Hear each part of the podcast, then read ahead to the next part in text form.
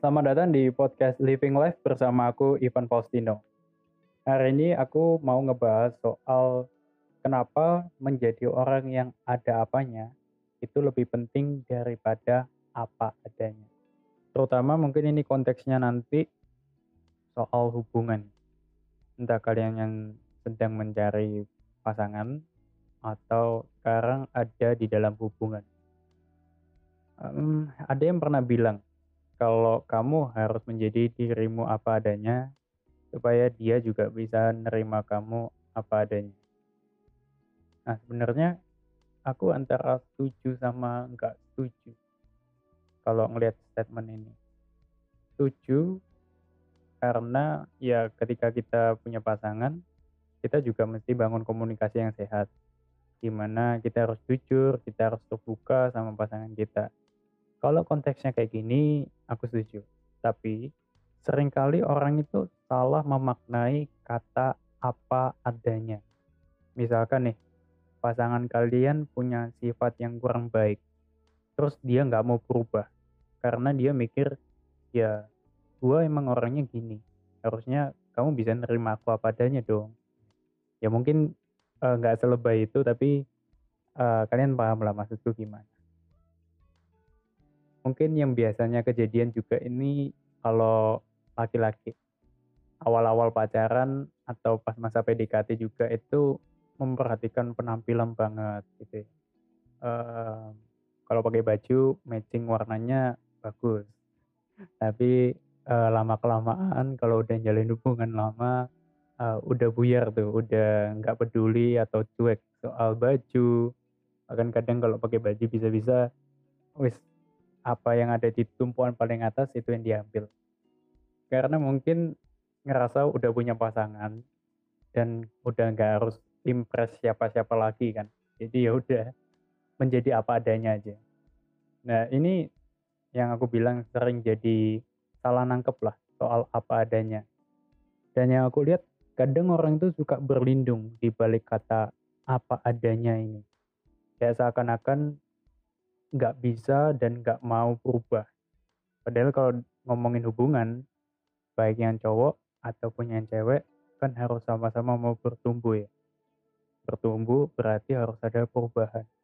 Makanya ada yang pernah bilang juga, kalau nyari pasangan itu yang bisa narik kapasitasmu dan yang mau ngajak tumbuh bersama. Karena orang yang apa adanya itu bisa kalah sama orang yang ada apanya. Uh, soalnya gini, aku yakin kalau kamu milih pasangan, pasti kamu juga ngelihat sesuatu kan dari mereka. Entah kamu tertarik sama karakternya, entah kamu tertarik sama penampilannya, atau apa pun lah yang bikin kamu tertarik. Makanya itu penting buat kita menjadi ada apanya. Maksudnya ada apanya ini gimana? Maksudnya itu jangan puas sama apa yang lu punya sekarang gitu nggak cuma ngomongin soal uang, tapi juga ngomongin soal karakter, soal sifat, sikap, dan sebagainya macamnya. Intinya harus upgrade diri jadi lebih baik. Karena pas masa PDKT atau masa pacaran itu, kita itu masih punya kemungkinan buat putus. Entah diputusin atau mutusin. Dan sering kali kesalahan orang itu adalah mereka mikir um, nggak mungkin lah gue putus sama dia. Gue udah lama. Gue udah jalin hubungan berapa lama gitu ya. Well faktanya pas masa PDKT dan pacaran kita itu masih dalam tanda kutip uh, berkompetisi dengan yang lain. Ya misalkan gebetan atau pasangan kalian ganteng cantik menarik itu ya yang suka itu nggak cuma kalian gitu. Bisa juga uh, ada orang lain yang suka tapi nggak ngomong gitu kan. Jadi ya jangan puas sama apa yang kamu punya sekarang sih. Soalnya gini, bayangin aja kalau pasangan kalian itu uh, misalkan hobinya masak. Dia sekarang belajar bikin roti gitu ya. Terus tahun depan dia nggak cuma belajar bikin roti di rumah tapi coba buat usaha gitu. Terus tahun depannya misalkan buka cabang di mana gitu. Terus lain waktu kita kan jadi penasaran ya.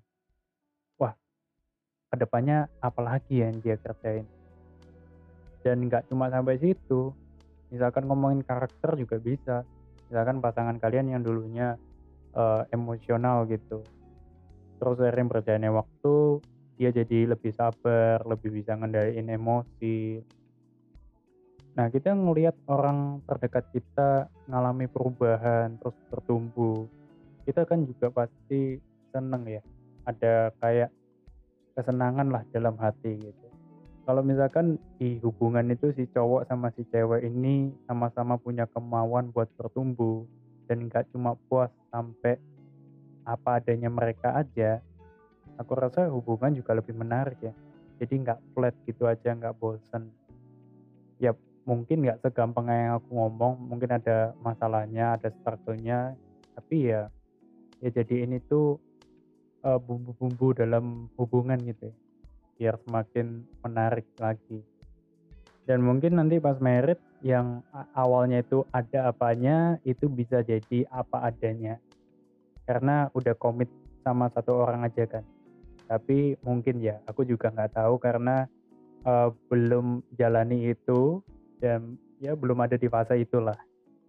So sampai sini dulu episode kali ini dan sampai jumpa minggu depan. Bye bye.